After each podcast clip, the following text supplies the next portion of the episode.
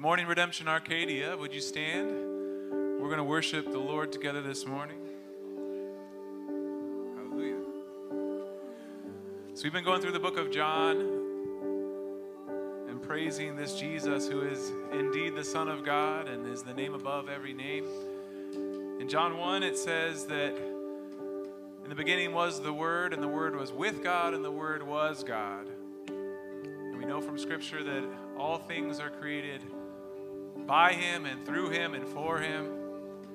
And we're looking to praise that Jesus today as we sing together. So let's sing about this Word of God, Jesus Christ.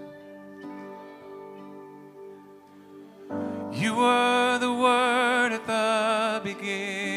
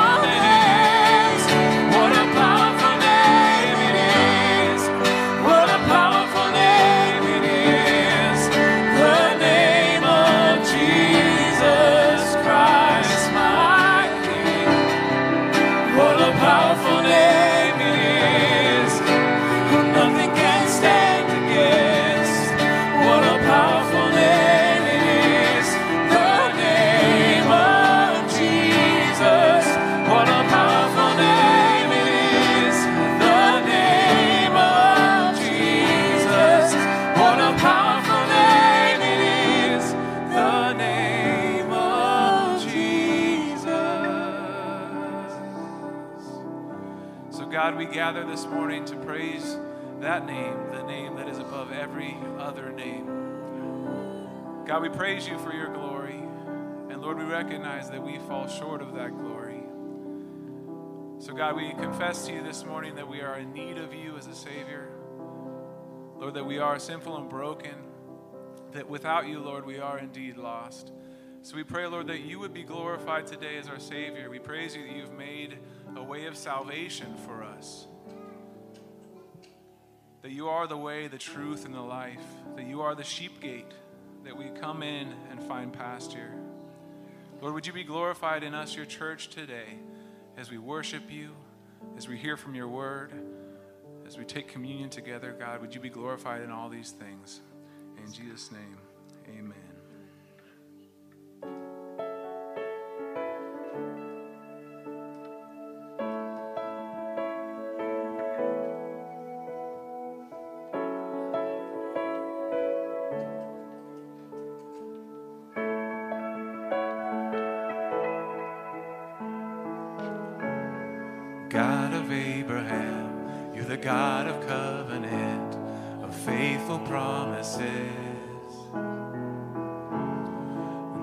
Time and time again. You have proven you do just what you say.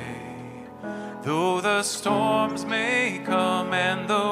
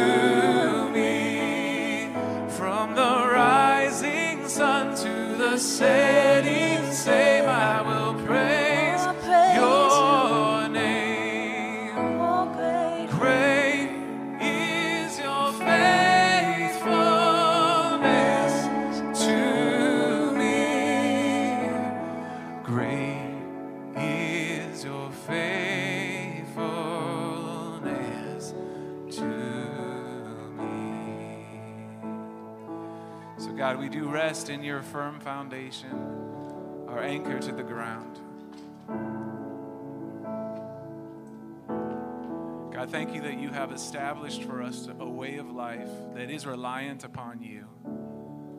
That we can rust, rest and trust in your name, God. That we can rest even while there's a storm around us. We praise you, God, for your faithfulness. We pray all these things in the name of Jesus. Amen. Please remain standing for the reading of God's word.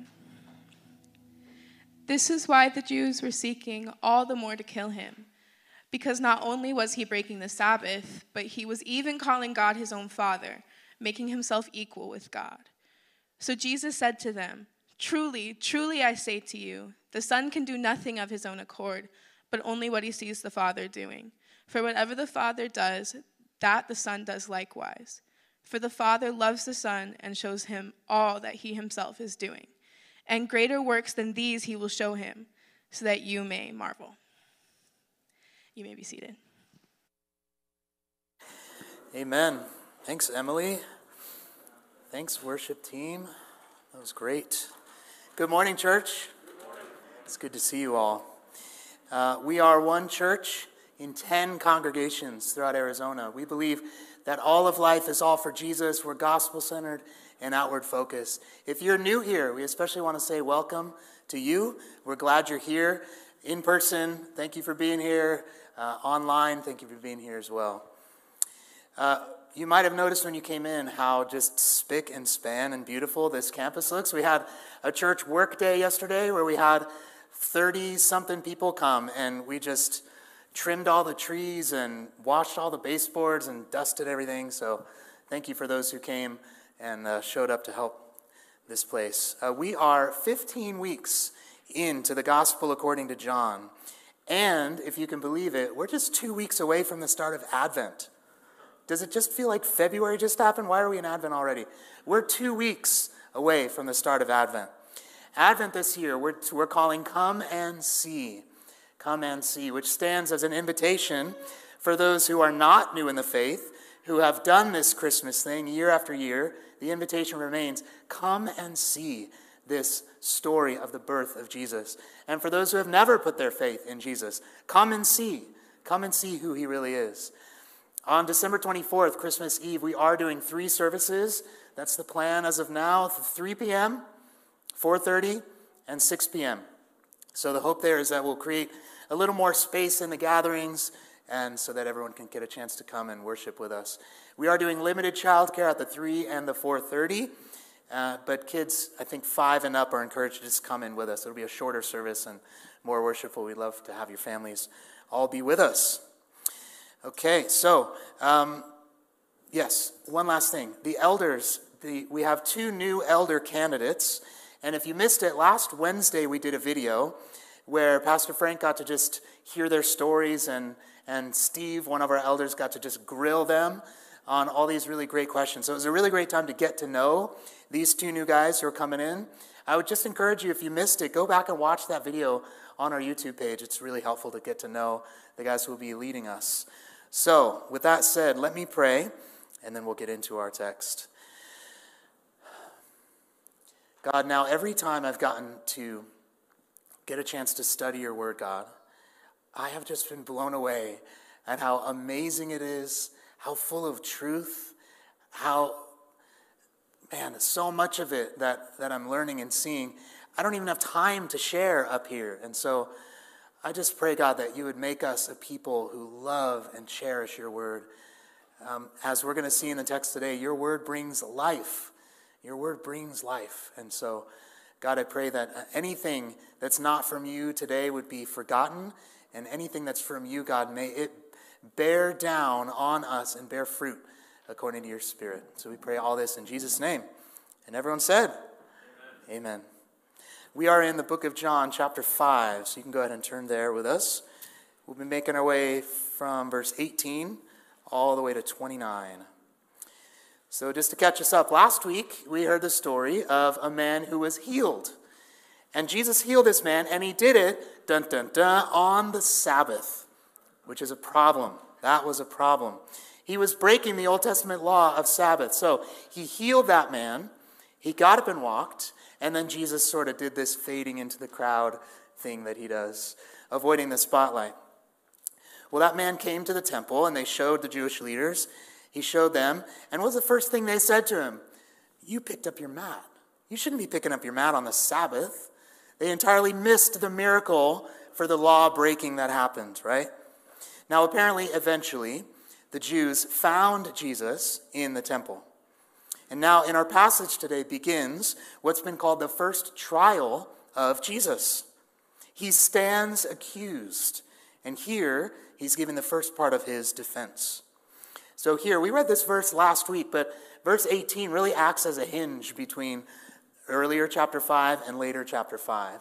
We got the story of the man that was healed, hinge 18, now into Jesus' defense. So, let's start by reading verse 18 again again. This was why the Jews were seeking all the more to kill him. Notice right away, we're five chapters into the Gospel of John, and already the Jews were seeking to kill him. They're not just offended here, they're not just annoyed, they're actively plotting okay, how do we kill this guy?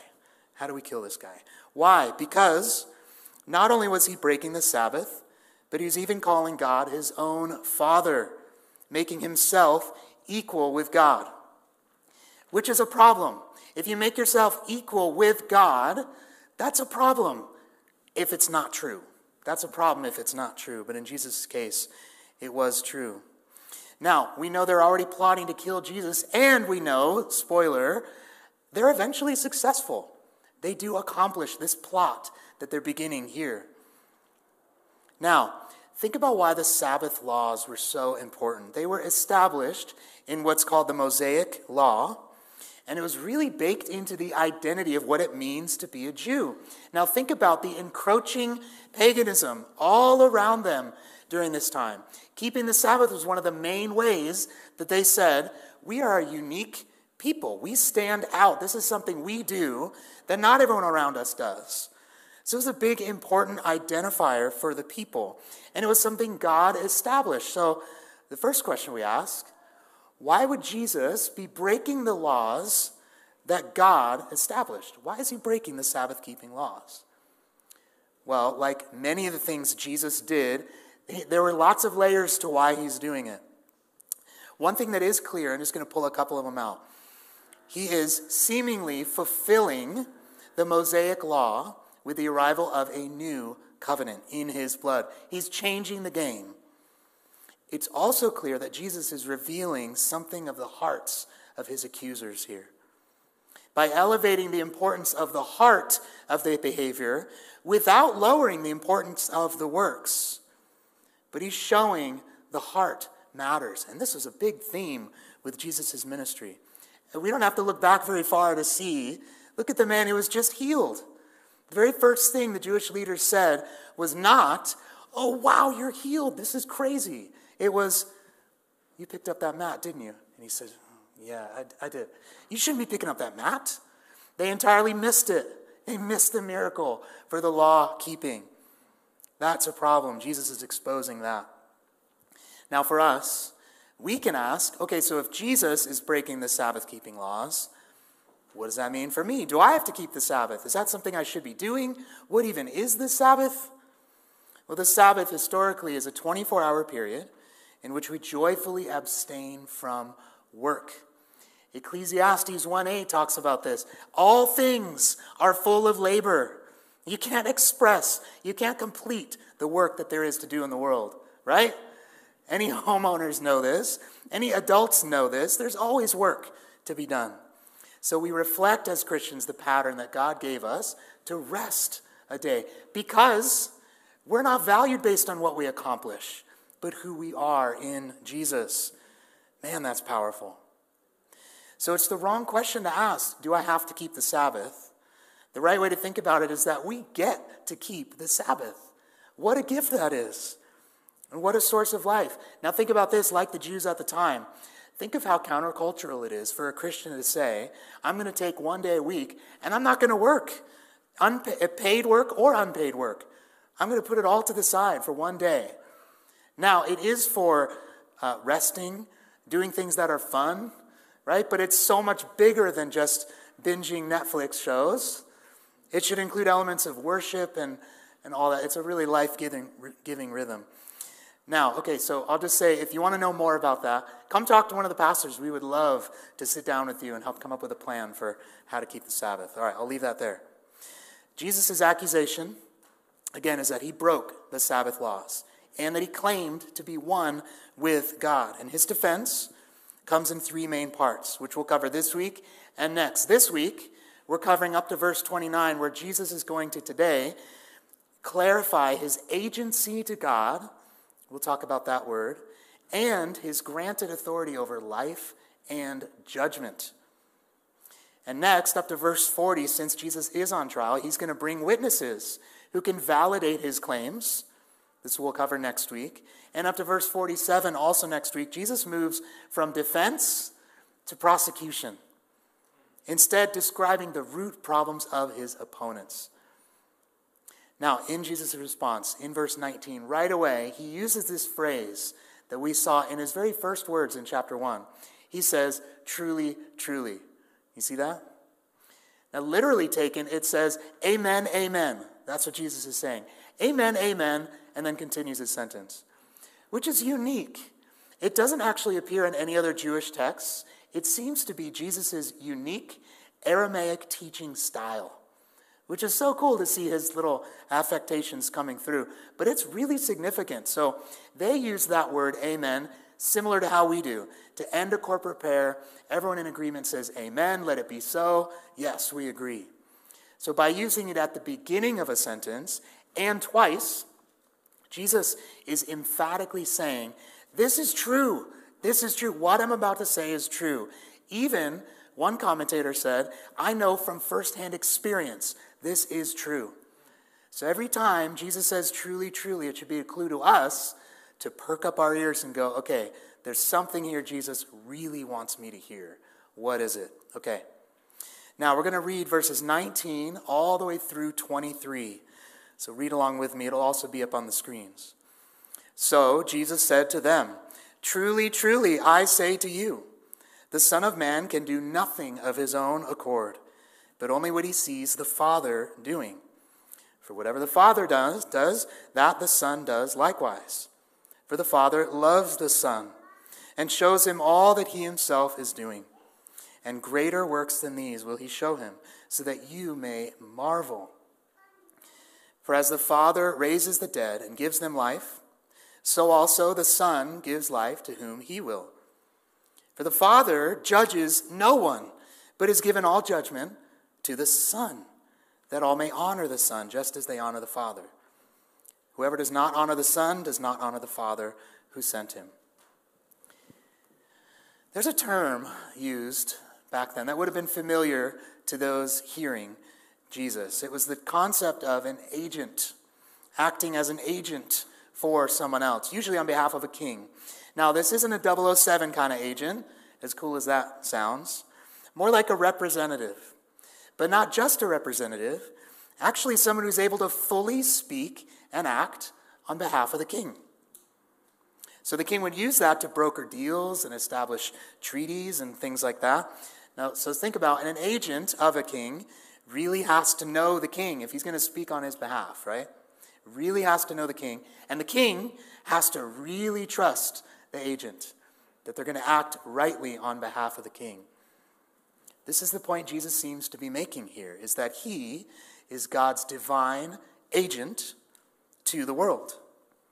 So Jesus is not just following God's example, but acting as him, in step with him, presently, continually.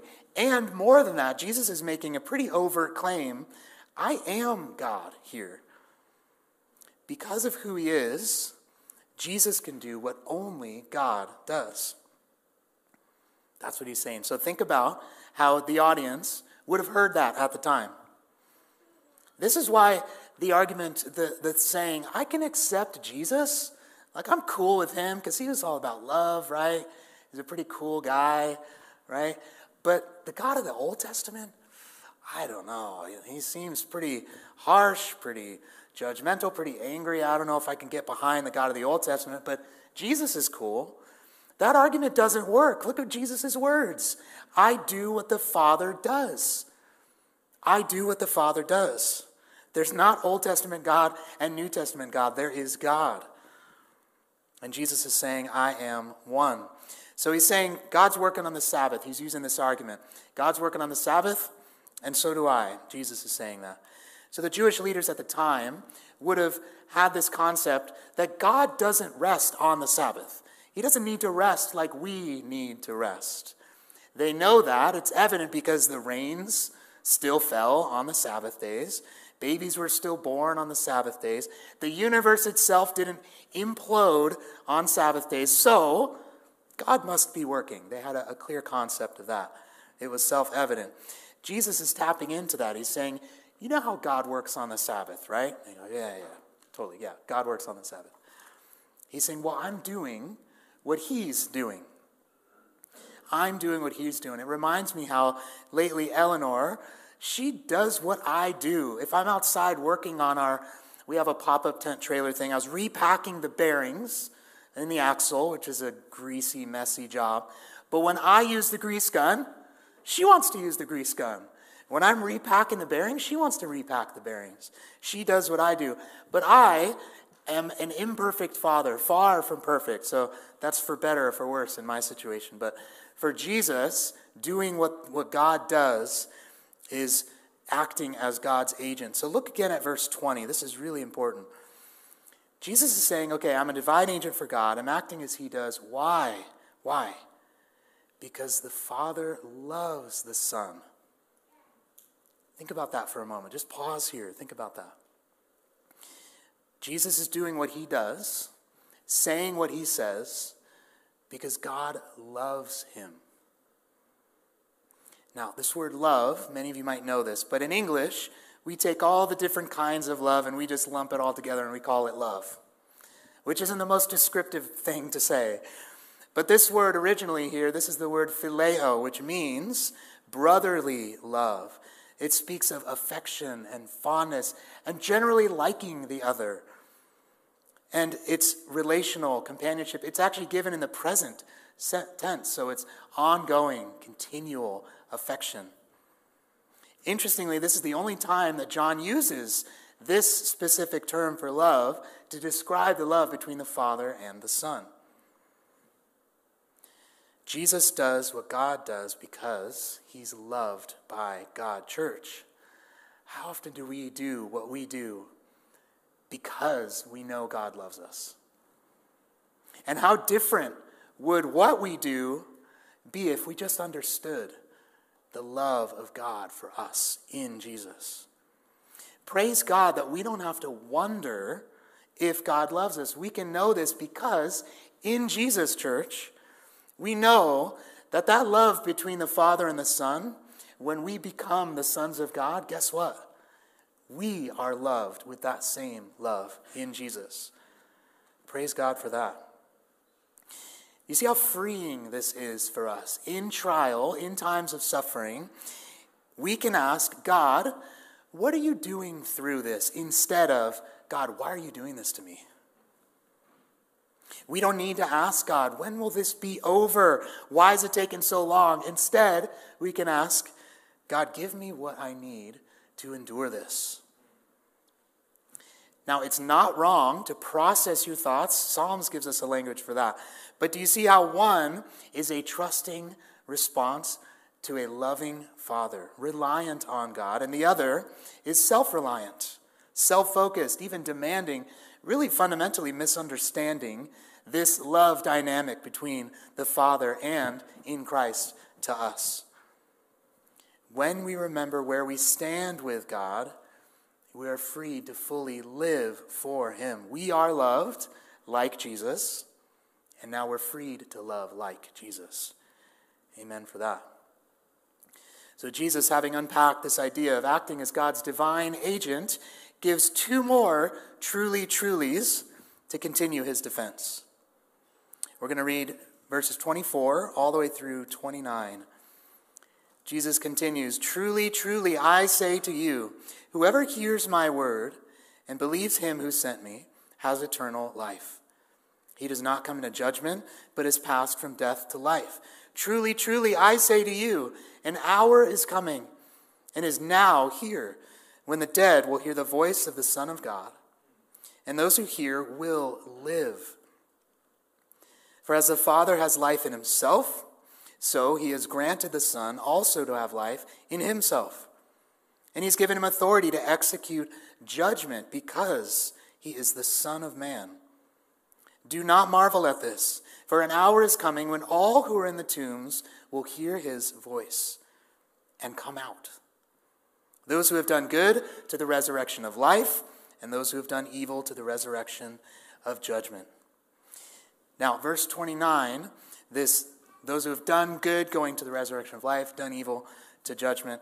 While it's not a morality based faith, it is, however, a reminder for us that what we do, even as Christians, what we do, it matters. How we spend our time matters and it will be judged. And the ultimate good that this is pointing to, the ultimate good is belief in Christ that covers all of our evil. So it's both and. Jesus builds the case that he's been, amen, amen, entrusted with two tasks that he's sovereign over life and judgment. Think about that. That was firmly understood in the minds of the hearers as something that only God does. Life and judgment, that's clearly God's territory here. Jesus is sovereign over life and judgment. So life was understood as a gift only from God.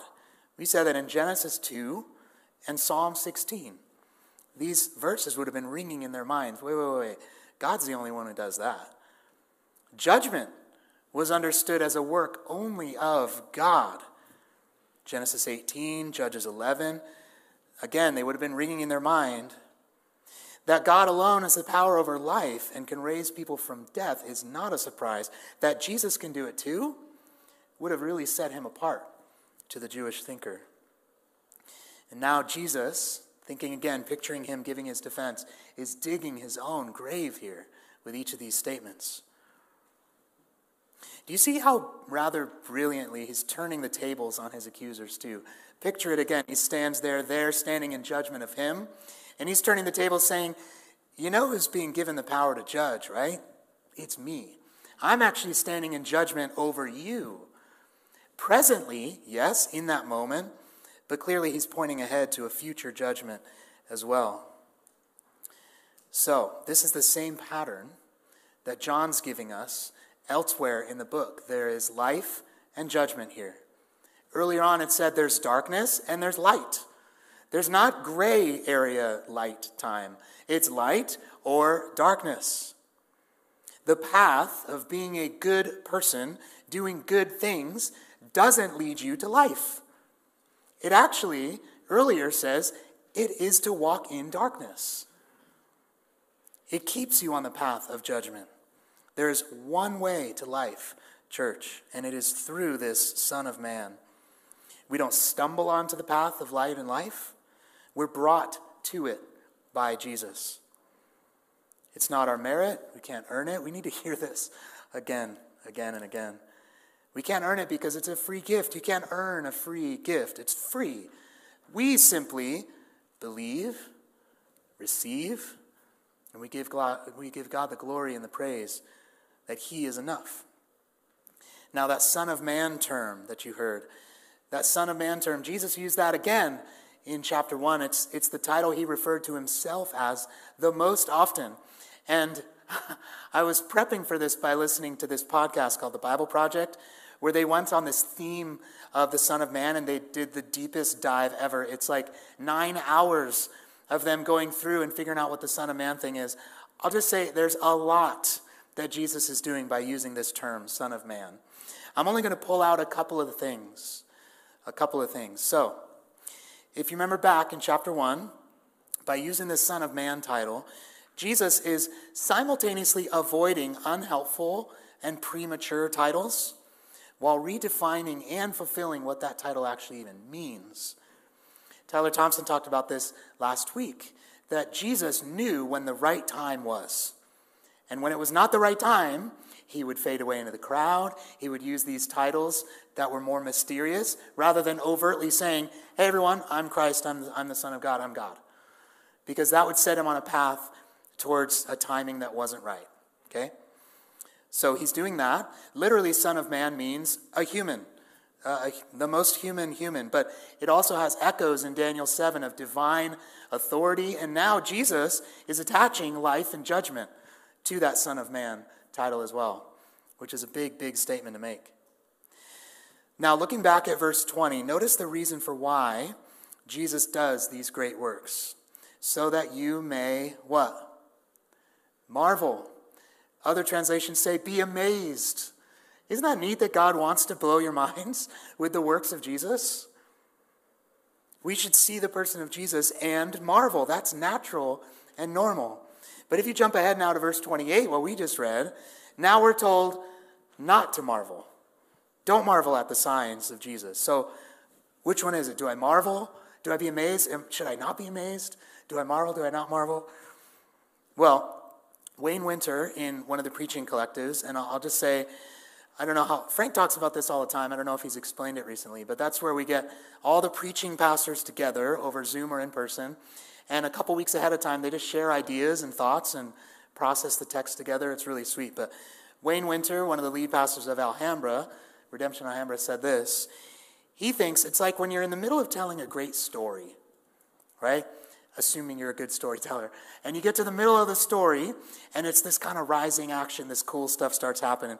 And the audience of people listening go, Wait, what? That happened? And you go, Wait, wait, wait, don't marvel at that. That's not even the amazing part. I got more. The end is coming. I got more to share. So don't freak out yet. You should freak out later. Church, the, the works of Jesus are worth marveling at. But if we stay there, if we stay marveling at the works of Jesus, we miss the point of the works of Jesus. The works are a sign, the words are an invitation to know and be known by this Jesus, to find life. If we marvel at the works, but we miss the person, we miss the life. Church, we shouldn't stop at marveling at the works of Jesus we should marvel at the power of the resurrection to give new life. Man, that's something we should marvel at. Verse 24 seems to me to be the, the core, the heart of this passage. The, the second truly, truly that Jesus gives is what I think he has for us today to hear from him. To truly, truly, amen, amen, hear from Jesus. Verse 24. Let's read it again. Truly, truly, I say to you, whoever hears my word and believes him who sent me has eternal life. He does not come into judgment, but is passed from death to life. Church, for those struggling with assurance today, this is hope. What does it say to have life in Christ? Believe. Believe that the words of Jesus are good and true, and you have life. Belief in Jesus has immediate consequences, and consequences in the positive sense. It also has future consequences. Life or judgment awaits us. And truly, truly, Jesus' words are life. And Jesus knew these statements would get him killed. But there's no other way. There was no other way. Clearly, his mission was to give life, and he knew the, the only way Jesus could give us life is if he gave his life for us. The only way Jesus could give us this life is if he gave his life for us. And in that act, when he gave his life, his life was made available for all, given for all, if we just believe and follow him and find life in him. Again, I've been working through this with my daughter Eleanor as she kind of comes to the uh, conclusions of faith and trusting in the gospel slowly. This is, this is as simple as it, as it is. I just point to these words and go, look, believe Jesus and you have life.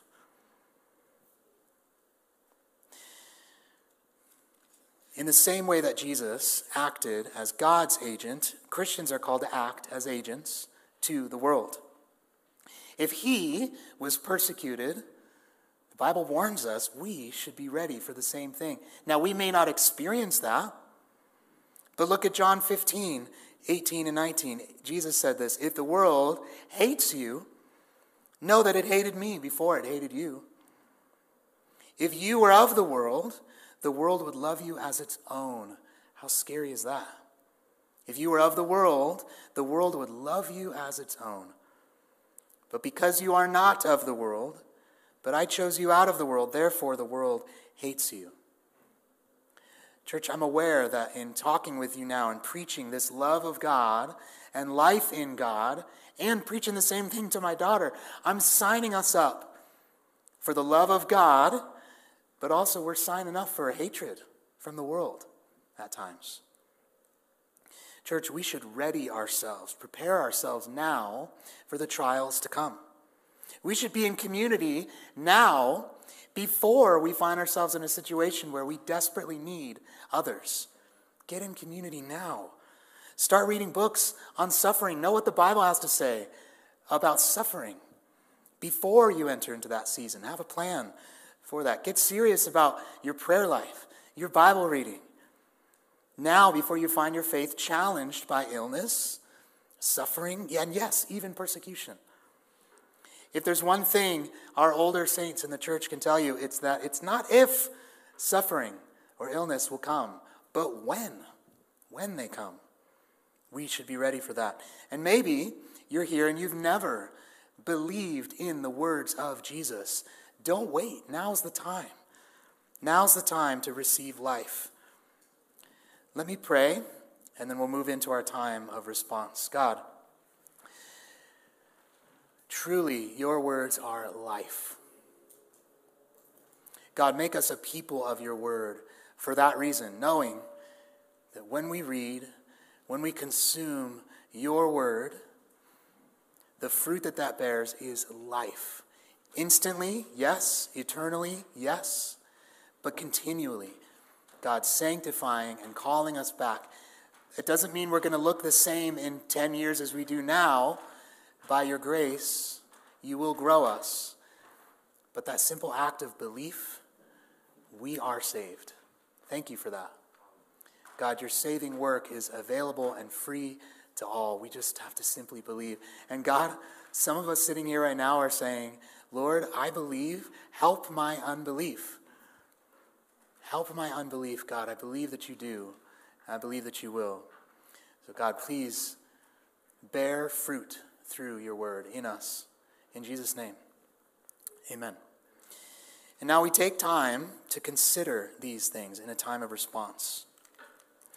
Remembering that it was this blood of Jesus that saved us, not our goodness, we don't deserve it. It's a gift. We receive that gift today, right now.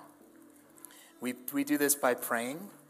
We're going to have people up in the wings here. We're ready to pray for you. Uh, we just ask you keep your mask on and come on up. We'd love to pray with you. Now, I should say too, when you come up for prayer, that doesn't mean it has to be this huge thing. I'm a mess. We're all a mess. Just come get prayer. We're all a mess. It's okay. We're just going to pray with you. We sing together and we take communion. So, for those at home, you could now, if you choose, pause the video and prepare the elements and come back. For those here, hopefully you grabbed a cup. If you didn't, please, they're in the lobby. Go grab one. As we take the bread, we remember the body of Jesus that was broken for us. As we drink the juice, we remember the blood of Jesus that was shed for us. This new covenant began that day. This is our chance as a community to lay aside the weight of our sin. Church, that is not worth carrying. Lay it aside. We offload that weight through the act of repentance. We acknowledge our sin before God, even before one another, if it's appropriate. And that could be the first time you're doing this, it could be the thousandth time you're doing this. We turn from those sins, we turn back to Jesus, being like that, a freed people, walking again in the free light of life. And what we find, church, remember, what we find is the open arms, the loving embrace of the Father that loves us like He loves Jesus. What a beautiful thing that is. So, I'm going to read a couple more verses and then we'll begin our time of response from Hebrews 12 1 through 2. I'll read this, then I'll exit the stage so we can worship together.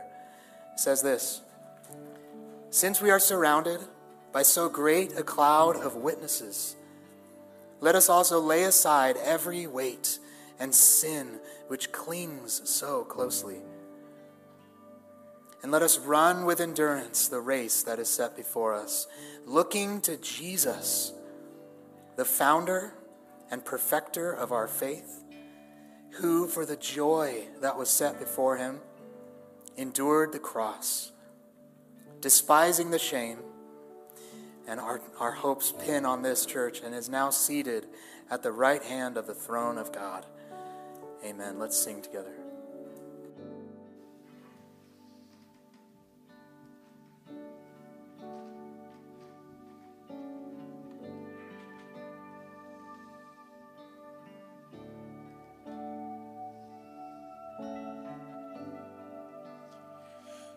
Great the chasm that lay between us, how high the mountain I could not climb.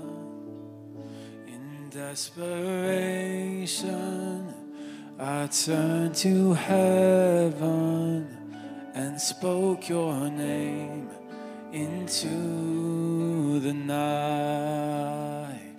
Then through the darkness, your loving kindness tore through the shadows of my soul.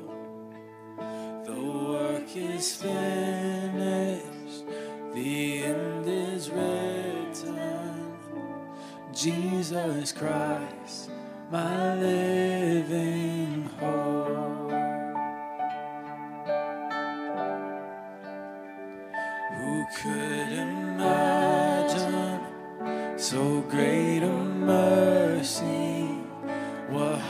could fathom such a boundless grace? The God of ages stepped down from glory to wear my sin and bear my shame. The cross has spoken, I am forgiven. The King of Kings calls me his own. Beautiful Savior, I'm yours forever. Jesus Christ,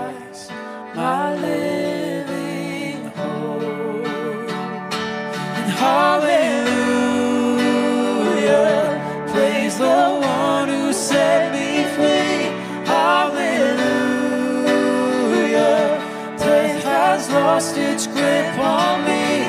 You have broken every chain. There's salvation in your name, Jesus Christ,